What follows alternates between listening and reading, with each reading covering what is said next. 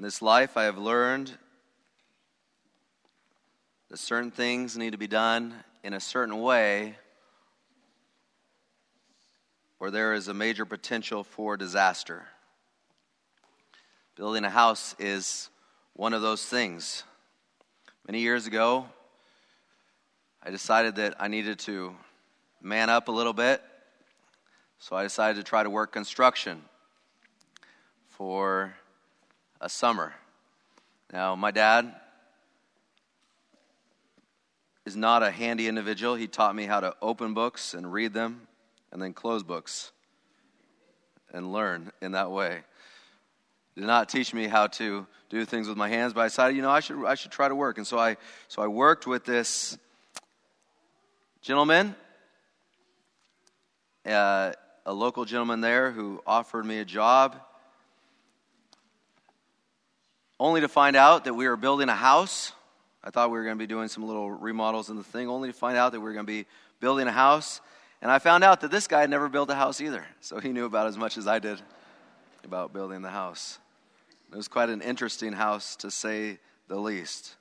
So we were building this house, and we got to the point where we were putting up our, our the trusses, and then we, we put up the trusses, and we attached the trusses, and you know those things that hold the the roof up. Probably most of you do, but I didn't know if you told me a few years ago. But you put up the trusses, and we put up the trusses, and then we went home for the day. And the next day, my buddy Scott and I got there early. Uh, Scott and I, uh, we were early in college, and and we were who we were, and so we didn't always go to bed. And so we drive to the work site sometimes at four in the morning and just sleep in the back of his van for a couple hours, and then start working at about six in the morning. This was when early in college. And so we drove there and we got there and it was maybe 5, 5.30 or so in the morning. And uh, we were going to try to sleep for a half hour, maybe an hour if people were a little bit late. And I was pretty tired and it was kind of dark. And, but I noticed that something looked a little bit off on the house. And I noticed that there were some things laying around the house that probably weren't supposed to be there. And I realized that the trusses had broken. Now, I didn't exactly understand everything about what happened, but between the four letter words of my boss when he arrived there, I realized that he had forgot to provide the proper joists or to hold them in place in case there was a storm overnight, and there just happened to be a storm overnight. You need to do things in the proper way, the proper order, or else things can go terribly bad. There are many things in life that must be done in the correct way. I've learned that you loosen the lug nuts on a car before you jack it up. I did not know this till I was on the side of a freeway in Cincinnati, Ohio. I've learned you read directions before putting together furniture from IKEA. I learned this again just uh, a few weeks ago. If you go into my office, and please don't everyone have a tour of my office after this, but just take my word for it. I've been working on some bookshelves, and one of the bookshelves uh, strangely has some brown that's not supposed to be there, facing the wrong direction. To which I learned once again, it's probably best to read the directions. You don't touch the charger, the battery charger ends together when the other car is running. This is not always a smart idea. Don't try to kiss your wife before saying sorry, thinking that that will somehow make up for it. Things done in the wrong way, in the wrong order, can lead to uh, horrific consequences at time. And it is no different. It is no different when it comes to salvation. So I want to invite you to open your Bibles with me to the book of Zechariah.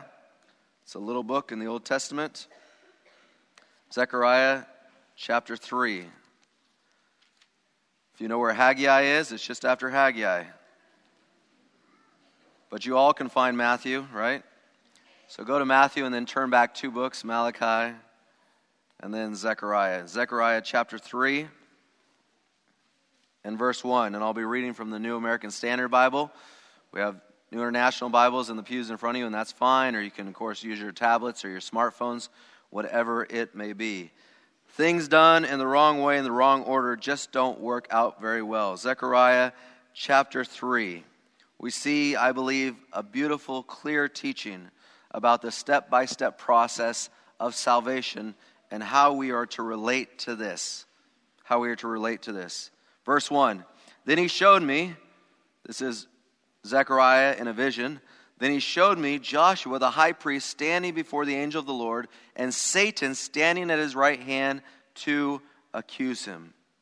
Joshua in this vision, Joshua in this vision is representing Israel and all her sins. And in many ways, he's representing all of us. He's a representation on behalf of all of us. The Bible says, All have sinned and fallen short of the glory of God. There is none righteous, no, not one. That means you're a sinner and I'm a sinner. We are all represented here by the sinfulness that is covering Joshua but to be broken by our sinfulness, to really stand in that humble state before the throne of God.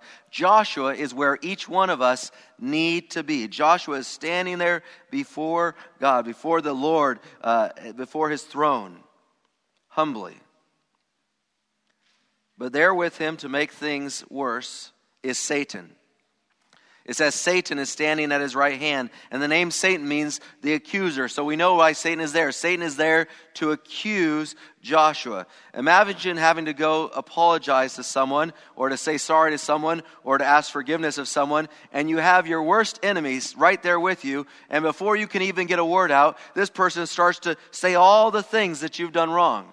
You know how we are as humans. When we've done something wrong, we try to soften it up at the beginning when we're going to apologize. You know, there's something I needed to tell you, and uh, this was an accident. I really, you know how we try to do before we actually say the, the horrible thing that we may or may not have done. And then we, then we, then, but there before Joshua can even get out a word, the Bible tells us that Satan is at his right hand to accuse him. In the Bible, the right hand is a symbol of authority. It is a symbol of authority. The sins of Israel have given Satan, the sins of Israel have given, given us Satan a right to have authority in this situation. Our sins, when we sin, when we choose to, to walk towards sin and to walk away from God, our sins give Satan a right to have some sort of authority in our lives. And Satan is here accusing Joshua. He's accusing uh, the people of Israel. He accuses us.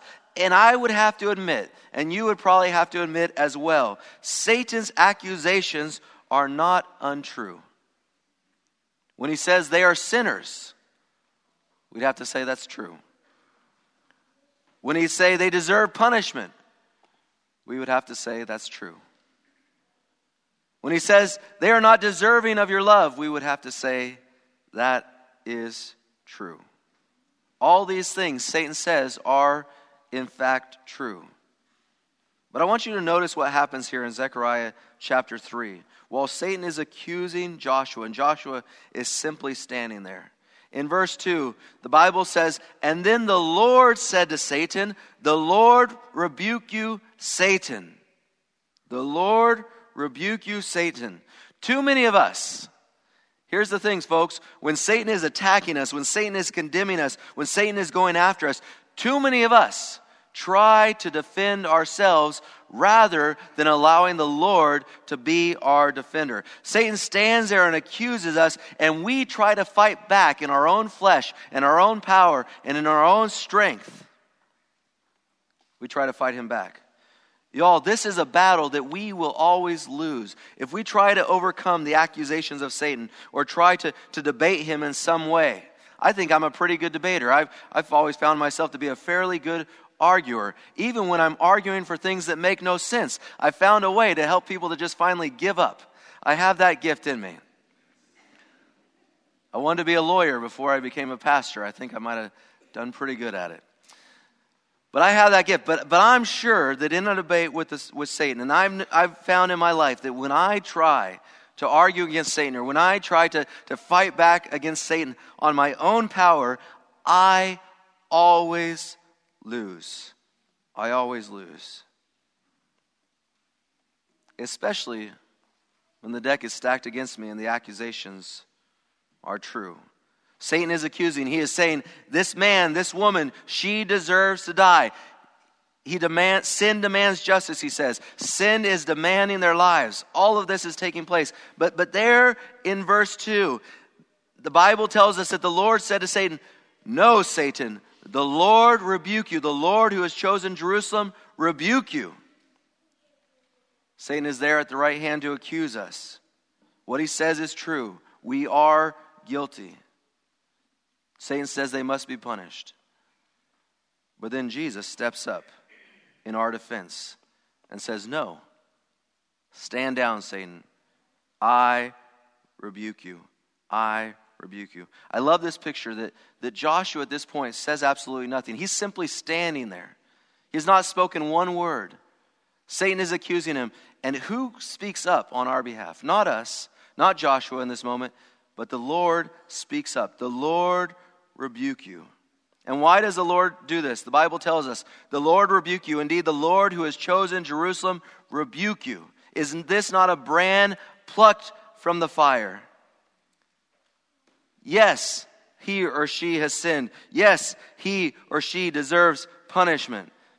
But the yes of Satan is no match for the no of mercy. And the Lord rebukes Satan and does and, why does he do this? He does this, the Bible says, because the Lord has chosen Israel. The Lord has chosen you, and the Lord has chosen me. It doesn't matter who you are or what you've done in your life. It doesn't matter your struggles. It doesn't matter your education or your lack of education. It doesn't matter your money or your lack of money. It doesn't matter the sins of the, your past or even the current sins of your present. The Bible tells us that the Lord chooses each one of us. He has a desire and a plan for each and every one of us, no matter who we are. The Bible says to us, it not only says the Lord has chosen Israel, says the Lord has chosen Chad, the Lord has chosen Julie, the Lord has chosen Mary and David and Gideon, and the Lord has chosen Mark. The Lord has chosen Jerusalem and I rebuke you, is what the Bible says. And, brothers and sisters, we are all chosen. The Bible says the Lord is not willing that any should perish, but that all should come to repentance. That's all of us. We have all been chosen. And just like that, Satan is silenced when we allowed the Lord to fight on our behalf rather than us trying to defend ourselves. Satan is silenced. Satan is silenced. What we see here, folks, is a little picture of justification. That God is the one who fights and wars on our behalf. The Bible tells us that while we were still sinners, Christ went to the cross and died on our behalf. While we were still sinners, he went to the cross. The Bible says that, that all are justified in Christ through the gift of the cross. We were all made right with God to be in good standing with God. Now, look at this. Uh, look at what the text says. The Bible says, Now Joshua was clothed, in verse 3, now Joshua is clothed with filthy garments and standing before the angel. Notice that Joshua is still standing there in all his filth, and yet, and yet, the Lord has spoken up on his behalf. The Lord has spoken up on his behalf. Again, folks, too many of us say, Thank you, Lord, for defending me against Satan. Thank you for dying for me on the cross. Thank you for forgiving my sins. But now I have to go and clean myself up. And then when I'm better, I'll come back to you and we'll work things out. But Zechariah 3 shows us that that's not how it works. The Lord says Satan, and now we don't hear any more from Satan. We're still there in all of our filth, in all of our dirtiness, in all of our sin. And God doesn't say to us, now, now go figure it out. Go straighten things out. Go, go work on things for yourself. Bible says, and Joshua was clothed with filthy garments. The Hebrew there for filthy is the word excrement. I won't explain that to you. I'm sure you know what it means. But we're standing there in all of our filth. But we no longer hear the, the accuser and now we take a, a moment to risk, to look toward the throne, and we see eyes. And the eyes we see are not eyes full of condemnation. The eyes that we see are not eyes full of, of rebuke or, or anger or wrath. The eyes we see are eyes full of love, eyes full of, eyes full of tears, eyes full of grace. The voice we hear is the voice like, like many waters, the most soothing voice we ever he- have heard. And he speaks to us. The Lord is, is asking us a question. It's the same question that He asked the woman who was caught in adultery, who the people want to, steal, to, to stone. Where are those that condemn you? Where are those that condemn you? And we look around and we see that Satan is no longer there to attack and to accuse us. And the Lord says, Neither do I condemn you. And then that voice, that voice of, of grace and that voice of love and those eyes of love, they, they look around and they see the angels there. They see those standing around. Verses 3 and 4. Now Joshua is clothed with his filthy garments and standing before the angel, he said, eh, he spoke and said to those who were standing before him, Remove the filthy garments from him. Again he said to him, See, I have taken your iniquity away from you and will clothe you with festal robes. I have taken your iniquity away from you and will clothe you with festal robes. Remove the filthy garments. Remove the garments that are covered in the excrement. Remove the garments of sin and cover them with new robes. Now, some of us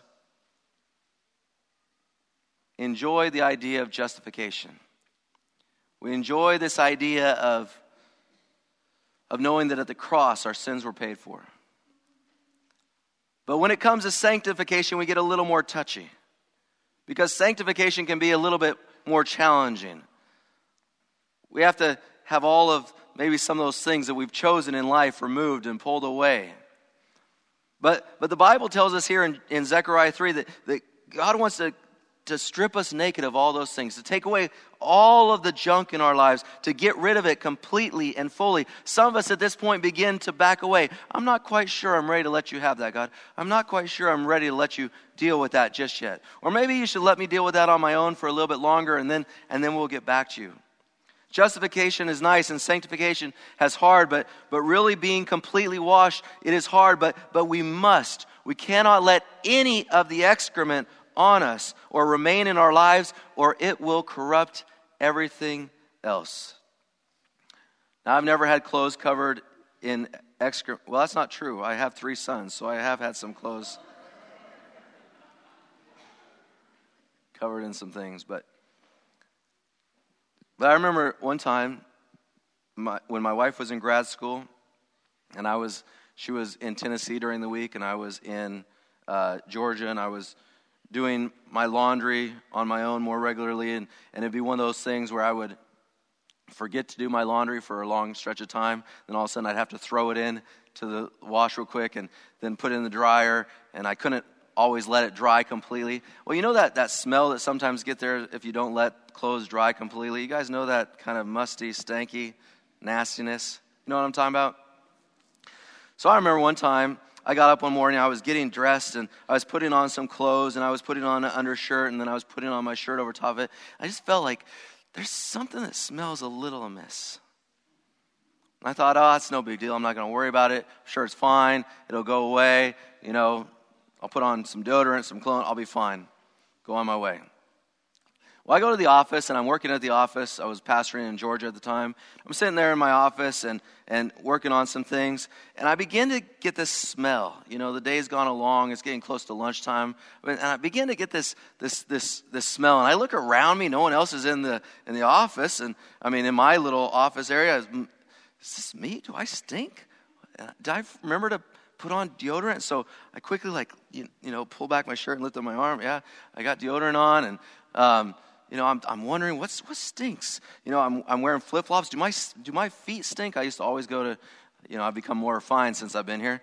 I used to always go to church in, uh, in flip flops. And so I, I was smelling my feet. Do my, do my feet stink? You know, I'm smelling my jeans. What is this odor? I smell my upper lip. You know, maybe it's my upper lip that smells, my breath. What is this odor that's smelling?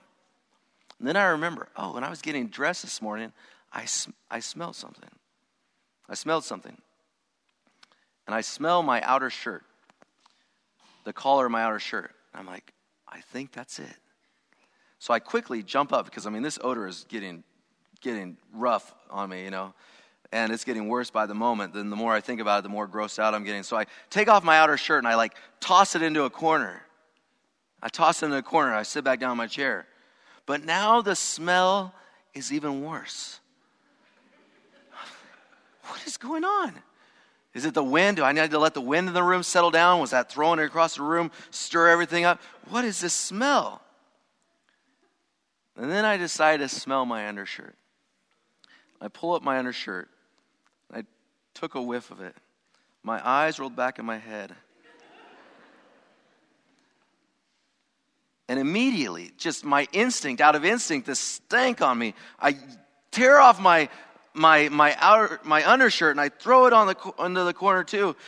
And now I'm so glad that my secretary at the time didn't walk in right at that moment because it's been awfully awkward to have, and you're doing what? But I was standing there with shirtless, but I had to get rid of that because it stunk. It reeked up everything. What's the point of the story?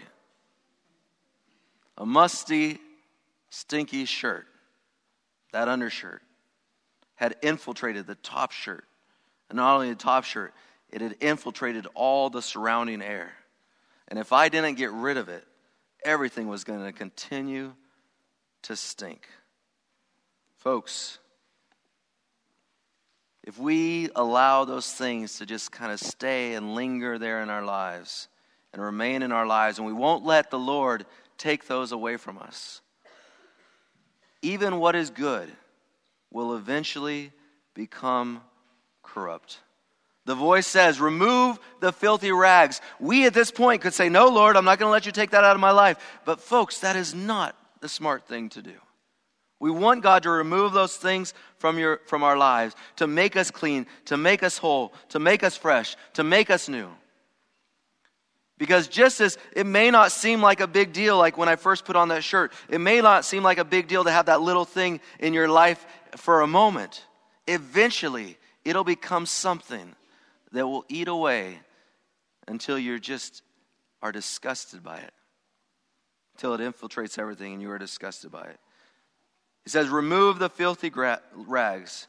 Again, he said to him, See, I have taken away your iniquity from you and will clothe you with festal robes. Let me ask you a question.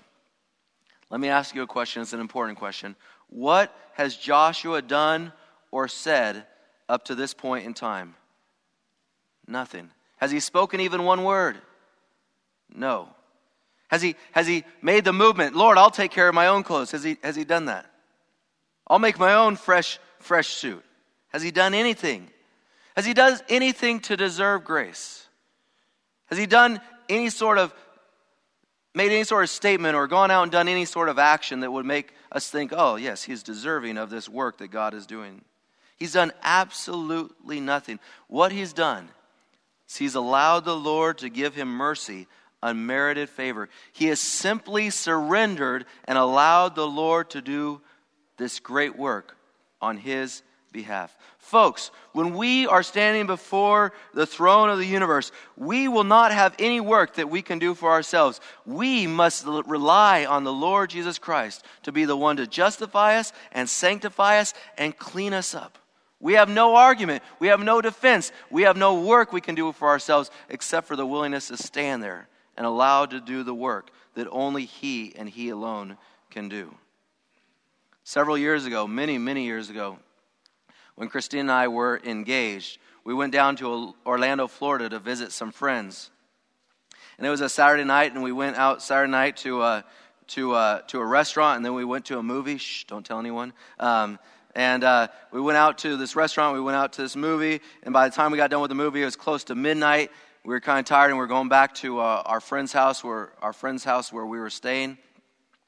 And we come out and i'm pulling out of this, this place there in orlando florida and there's this cinder block wall right here and i'm sitting there and i look straight ahead and i see this sign that says no left turn I see this no left turn sign. I'm sitting there. It's almost midnight. I don't see, there's barely any cars out. And I look, and all the way down like 50 feet is a stoplight in which I could do a U turn. But I'm like, why would I drive that extra 50 feet? I can go right here. I can make a left turn right here. So I was faced with a quandary. No left turn, have to drive an extra 50 feet, then 100 feet because have to come back this way. What would I do? I did what any responsible, law abiding citizen would do I looked for cops. And when I didn't see any, I did what any good law abiding citizen would do I turned left with the no left turn sign. And as I begin to pull out to make this left turn, I am in the middle of my left turn and I am just beyond this cinder block wall, only about this thick. And as I'm coming out and I'm looking, I see that just a matter of feet a few feet away from me on the other side of this wall, there is an Orlando PD sitting right there. And as I'm making my turn, before the turn is even completed, I say to Christina, Christina, I am going to get pulled over. She asked me, Why? I said, Because I just made an illegal left turn. How do you know? I said, Because there was a sign in front of me that said, No left turn.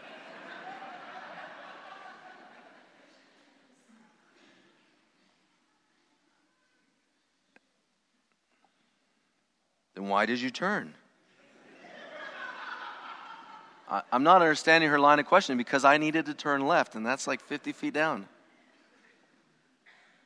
She said, but, but said no left turn, and there's a cop right there. I said, yes, but I didn't see the cop. By the time the conversation had ended, the police had followed us adequately long enough. This is all completely 100% true story. You can ask Christina. She goes to first service, so you may have to come to first service, but you can ask her.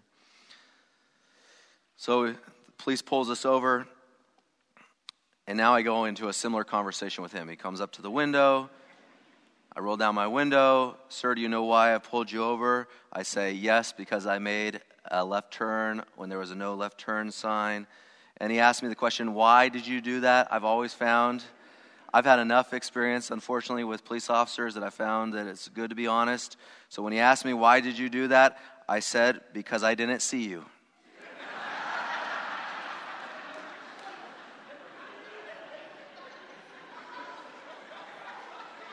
Absolutely 100% true story. He kind of did what you just did there, although not with such gusto. Just a little like, oh, you child. Well, I was hoping that my honesty, I was hoping that my honesty would maybe let him, he would say, son, you know, it's a legal left turn, but it's almost midnight. There's really no cars out. You know, do better next time. Let's think about this, you know. And I'd say, okay. But no, he said to me, Son, may I have your license, registration, and proof of insurance, please? Now, this is not what I wanted to hear from him. So I gave him my license, and then I gave him my insurance, and I handed him my registration with the caveat. And I decided again to be honest. I said, Officer, my mom hasn't yet sent me uh, my new registration tags yet. At which point, I hear laughing coming from the passenger seat which really stirred me up inside. I was calm until this point. And the officer walks away, and I turned to Christina. I said, This is not the time to laugh. And she said, I just find it amusing that a 25 year old man just told a police officer, My mommy hasn't given me my registration yet. I said, For your information, I didn't say mommy. I said, My mom hasn't given me my registration yet. Police officer leaves, he goes back to his car, you know, sits in his car, he's doing his thing, and we're sitting there in absolute silence. Turn the radio off, and I'm just sitting there waiting. Dark, lonely parking lot there. She's been laughing at me. I'm a little irritated. And I decided I'm going to break the silence. I said, Christina, I'm in trouble. She said, Why? I said, Well, I made an illegal left turn. She's like, Yeah, but, you know, you got a ticket. I said, and my registration has expired. She's like, yeah, but he seemed to understand, you know, when you told him that. So, well, my insurance expired three months ago. And my mom hasn't sent me that either. She's silent, silent for a second more. And then I say, and my license is expired as well. At this point, I am sure that Christina is thinking, Do I really want to marry this man? And she did. But before you judge her, remember, you all hired me to be your senior pastor, too. So, so, so thou shalt not judge, lest you be judged. Christina didn't have much to say at that point, obviously. And we sat there in more silence. Then the police officer came back to the window and he handed me the insurance and he asked me, he said to me, Your dad probably hasn't sent you the insurance yet, right? It's not my dad who handles those things, but I wasn't about to get an argument with him, so I said, Yeah, it's my dad. He said to me, uh, When are you headed back to Tennessee? I said, Tomorrow. And he said, You need to get your license renewed. I said, Yes, sir, I know. And he said, You might want to get that fixed. I said, I will. Then he did something. He hands me my papers and he said, Have a good evening and a safe trip home. Absolutely true story. Illegal left turn, expired tags, expired insurance, expired license. Have a good evening and have a safe trip home. Now, looking back on it, I'm convinced that the Lord knew that I was going to need to share a sermon one day with this illustration in it. to make the point that I was like Joshua, that I was like all of us, undeserving of grace, and yet I received it in full.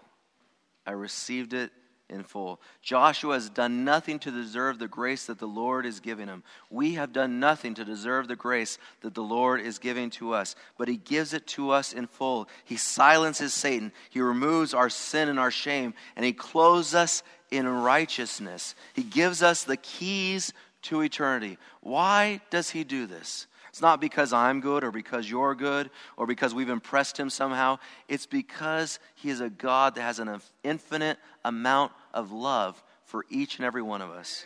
And all he is waiting on is for us to stand there and be willing to let him do the work that he and he alone can do the work of justifying us and sanctifying us. And one day soon, we pray, the work of glorifying us into his kingdom. Then the Lord said, verse 5, Let them put a clean turban on his head. So they put a clean turban on his head and clothed him with garments while the angel of the Lord was standing by.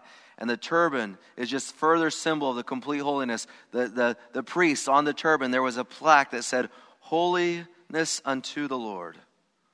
Holy unto the Lord. And then the angel says to Joshua, Thus says the Lord of hosts If you will walk in my ways, and if you will perform my service, then you will also govern my house, and I also have charge of my courts. And I will grant you free access among these who are standing here. There was nothing that had been done. There had nothing that had been done by us to receive salvation. But the Lord is saying, now saying to us, I have done all this for you. I have poured out all this love and this mercy on you. Now, won't you follow me? Now, won't you follow me. Don't go back to the world. Don't go back to the excrement. Don't go back to the musty, stanky shirt. Walk with me. Live like me. Live with me forever. Not by your power. Remember, it's the same thing you've been doing here. You allow me to work through you, God says. This is an invitation to wholeness. This isn't an invitation to rules. This isn't an invitation to work is it, a, it is an invitation to wholeness. The invitation the Lord gives to each one of us. We all have the accuser at our side. We all are guilty. We all are deserving of the punishment. But the Lord has chosen you. The Lord has chosen each and every one of you. And He has a special mission for you. He has a special purpose for you. The things that have been destroying, been eating at you, been, been, been ruining your life. He says, Let me take that. Let me remove it from you. The book is stacked against us, the deck is stacked against us. He says, I've taken care of it all. Now go. Drive safely and sin no more.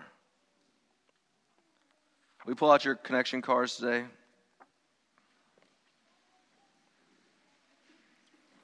They're on the back.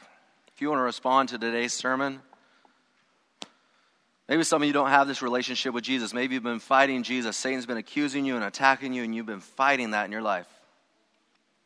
Then I would encourage you in that right hand box up there at the top on the back side. I'm interested in beginning a relationship with Jesus.